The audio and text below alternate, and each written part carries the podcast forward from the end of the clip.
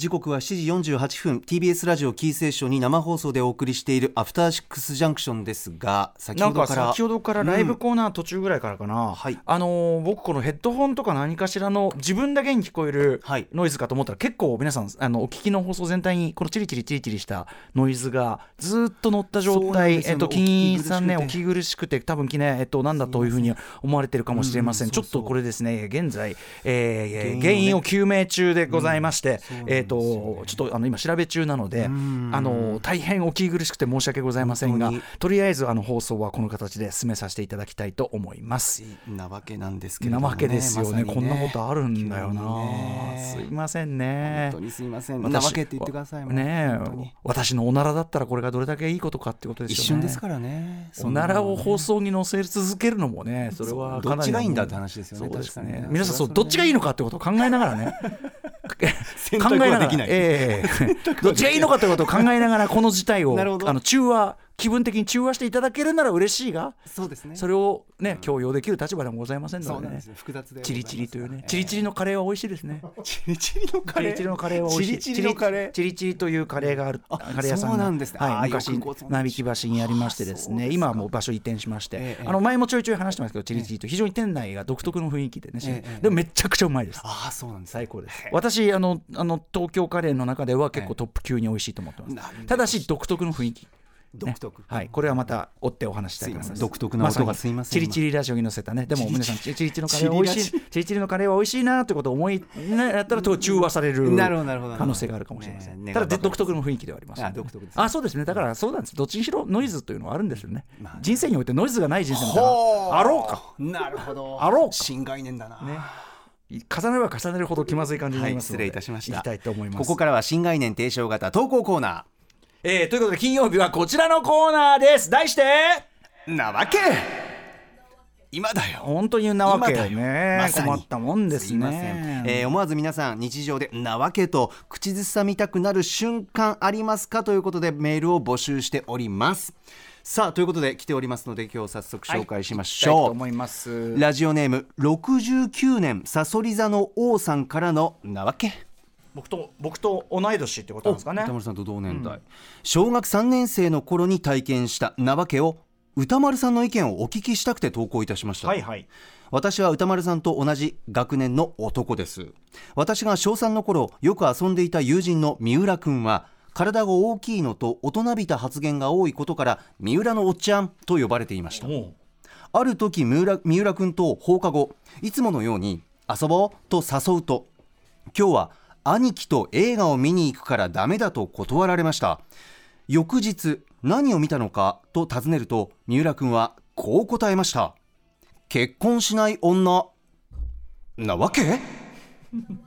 歌丸さんならお分かりだと思いますが当時大人たちの中で話題になっていたポール・マザースキー監督の結婚しない女、いくらなんでも賞賛が見るには大人の映画すぎないかと思うのです。現在では三浦君との付き合いもないので確認のしようもないのですが三浦君は本当に結婚しない女を見たのでしょうか。おそらく当時大学生だったお兄さんが見てきた話を聞いて同級生に生きってみたくて発言したのでしょうかと、同年齢ではかなり映画おませさんである歌丸さんの意見をお聞きしたいのです。はいということで。ねまず私そのなんか同世代ね同年代のさ、え69年さそり座の王さんのこのメールでまず印象的なのは、あの体が大きいのと大人びた発言が多いことから三浦のおっちゃんと呼ばれている三浦君っていう僕佐々木のおっちゃんだったんです。なのでああやっぱこういうネーミング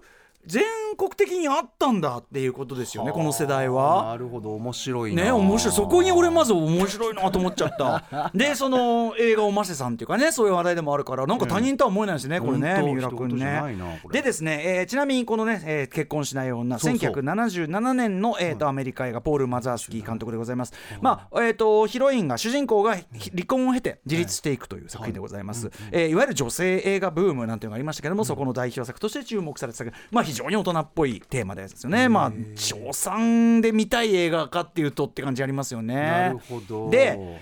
まあ私の感覚から言いますと賞賛、うん、はさすがにあのやっぱりね今の感覚で言うと映画館でかかってる映画の大半がやっぱ基本的には大人の向けの映画です今みたいにそのなんていうかな大人向け映画と子供向け映画の境目がすごくこう曖昧な作品が多いようなものじゃなくてやっぱり基本的には大人向けの作品が多くかかっている、えー、洋画が多くかかっているというような状況ですから、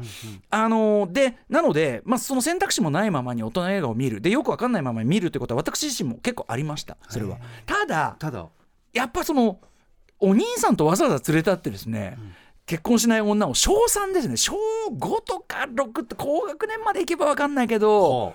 小3は早くねえかやっぱさすがにっていう気は正直いたします。なのでその大学生のお兄さんのそのまあ聞いたことをねその言って生きったという可能性もまあ否定できない。ただ同時に本当に何度も言いますが例えばテレビとかでもねテレビとかでもその大人向けの映画をガンガンやっててであのやっぱり映画見れるもんなら見たいから何でも見るという時代だったん。ですよ今みたいに自分向きの映画かそうでないかなんてことを考えてみるっていうことも今よりは希薄であるというかこれは言えると思いますただ結婚しない女賞賛が行くかってこれはそれはなわけって感じはやっぱちょっと。なるほど。僕からするとただねその映画をませさんつってもねやっぱ三宅龍太さんというですね、はい、私らあれいくつぐらいですか？2つか3つ下なのかな、はい、2つか3つ下にして大体、うん、僕と同じぐらいの映画体験なんですよあの人。だからやっぱ異様なおませさんなんですよあの人は。なるほど。だから三宅龍太さん聞いたら「え見ましたよ」と。僕もリアルタイムで リアルタイムで見てますみたいな。そういう可愛げのない答えが返ってくる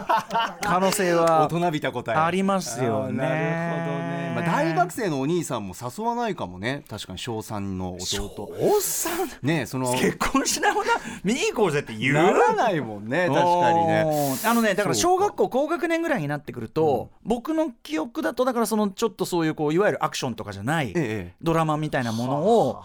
ちょっと見てみようかなって気持ちは出てきて例えばそのクレイマークレイマーとか見てみようかなみたいな感じが出てきたりも知ってたのは事実だけど小3は早い。そっか。じゃあシンプルにちょっと遊ぶ気分じゃなかったんだなまずねうん。でもそのでも三浦のおっちゃんわかんない。これはちょっと何とも言えないけど。も。僕の感覚ではとしか言いようがないんで。そうかそうか、はい、まあ、まあ、まあ、僕の場合一人っ子なんでね、ええ、あのー、そういうお兄さんがいるからませてるっていうのとはちょっと想像がしてあだからそういう意味では三浦のおっちゃんよりやっぱ俺の方が、うん、まあなんていうもう恵三浦のおっちゃんはその恵まれてますよ。大学のお兄さんがいる確かに確かにいいの。僕はそんなもんなしでね、うん、なしで唐突してるわけですから、それは佐々木のおっちゃんと三浦のおっちゃん。どちらがこれは偉大なおっちゃんであるかといえばこれは佐々木のおっちゃんであると。言わざるをおっちゃんに偉大さとか、えー、偉大じゃないとかあるだっておっちゃんなのにおっちゃんなのにお兄さんがいてお兄ちゃんにいろいろ教わってるなんてそんな情けないおっちゃんいます？僕なんか僕なんか僕なんか、えー、僕なんかおっちゃん佐々木のおっちゃんだからもうバンバンもう性の仕組みから何から全部自分で調べて一独自に。でも全然一から調べましたから。図書館も行きますし本屋もねもう大人向けの本とか行ってもうペラペラって調査に調査を重ねて調査に調査を重ねてその真実をジャーナリズムですよね。あのクラスに真実をぶちまけたわけです。赤ちゃんがどう生まれるか教えてやる。はあ。そうだそうだそうだそうですよ。非常にその後クラスの治安が荒れたということは。いかがなものか。以上なわけのコーナーでした。チリチリ大変失礼いたしております。ます。この音がなわけ原因究明中。え After 66 junction